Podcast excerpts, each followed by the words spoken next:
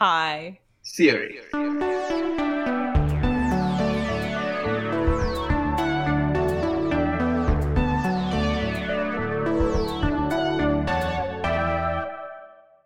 Welcome to High Theory. In this podcast, we get high on the substance of theory. I'm Saronik Bosu. And I'm Kim Adams. We are two tired academics trying to save critique from itself. In this episode, I, Saronik, talk to Kim about the aura. Okay, question number one What the heck is the aura? So, the aura is what is lost Uh-huh. when you reproduce a piece of art, Right. like when you copy it. Okay. So, like when you take a photograph of the Mona Lisa, hmm the difference between uh, your photograph on your iPhone and the Mona Lisa, the gap between those two things is the aura. That is brilliantly put. My next question is How do I use the aura in my life? Give me an example. So you go to the Louvre and you take your iPhone and you take a picture of the Mona Lisa and you're like, oh, that's like not nearly as good as the real one.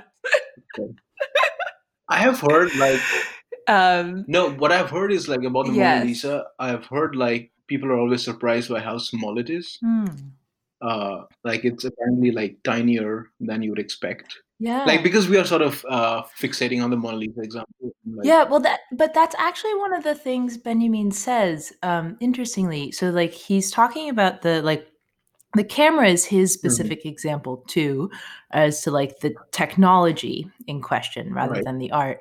And one of the sort of functions of the mechanical aperture of the camera's eye is that it uh, it can see things that no human eye can see. So it sees things in different proportions. So it makes it zooms things in, Right. or you know, it can take small picture, like little tiny corner, you know, whatever, um, things that you would never see. uh-huh. And because we're so used to seeing the Mona Lisa in reproduction, where it is like expanded or made to appear larger than it, Right. uh, then we think it's larger than it is. That sounds legit. Uh, and also, like, uh, I don't know. I mean, I think did I begin the Mona Lisa example or did you? anyway, anyway, I think we should uh, move on. My uh, third and final question of the day is: How will the aura save the world? Do you want the real serious answer to this question? I want the real, completely like the scarily serious shit.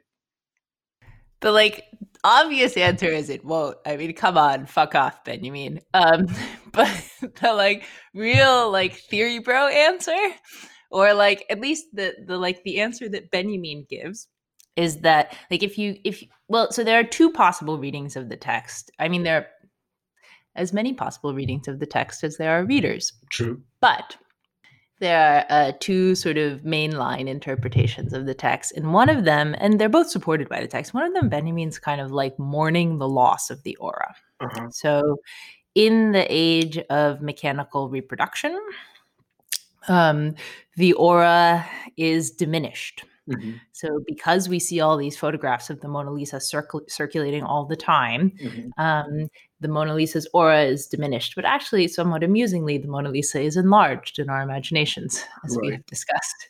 But we can think of Benjamin, and in, in a way, Marxism is a project that is really culturally conservative in a lot of ways, um, or at least Marxists, as often very culturally conservative people. And the there's this pull towards the past Mm. that like we can feel Benjamin mourning the loss of the aura. But the like straight ahead canonical whatever revolutionary Marxist reading of the text would be that Benjamin celebrates the loss of the aura because the the loss of the aura is what's going to democratize art. Right. You know, I was really interested in what you said about like Marxists being culturally uh, conservative, and you know who, like, I feel like people who are not out and out Marxists, when they try to sort of do Marxism, they are more interesting sometimes. And, and the text that I'm thinking of is the uh, Soul of Man Under Socialism. And he has like a really interesting take on like art in a socialist world, which is like like in a socialist utopia, you would very um, eradication of monetary Yeah, yeah. responsibility Yeah. results in a kind of a different glory totally. in art. But I think we have lost Benjamin.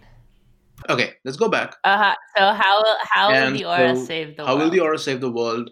And you said that there are two readings, uh, and one of them, which, if I'm guessing correctly, you think is the sort of more accurate one, is that he does mourn the death of the aura, while at the same time suggesting that there is a democratization of art that's happening.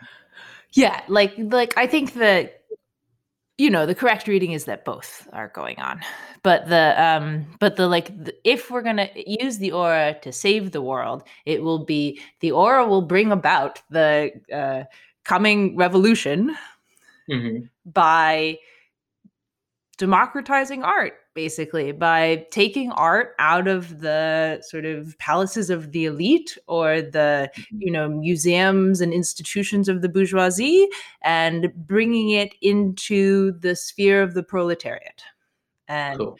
so it will like the aura will uh, save us by dying basically Yes.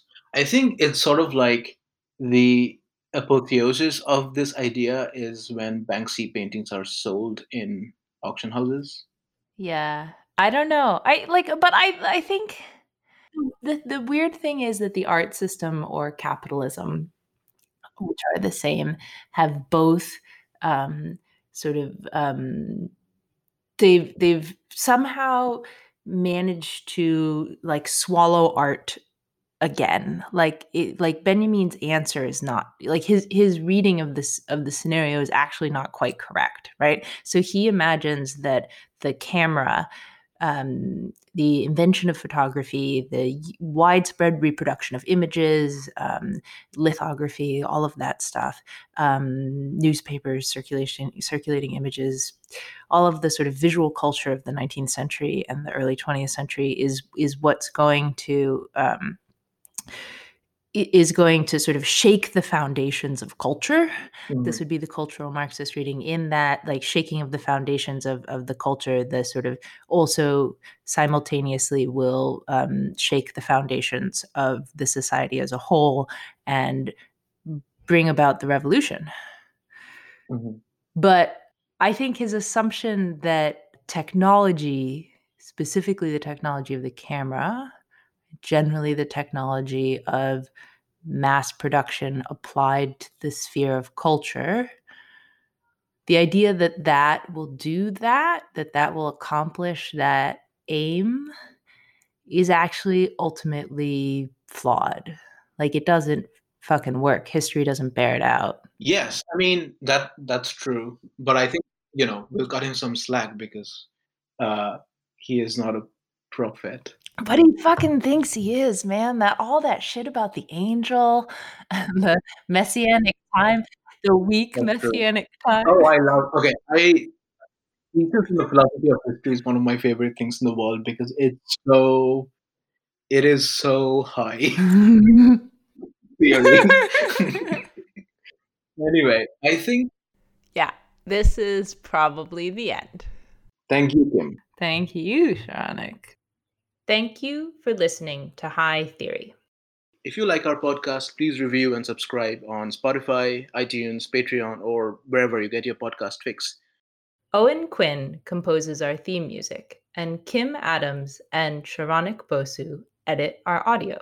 You can also find us at hightheory.net. We hope you have a highly theoretical day.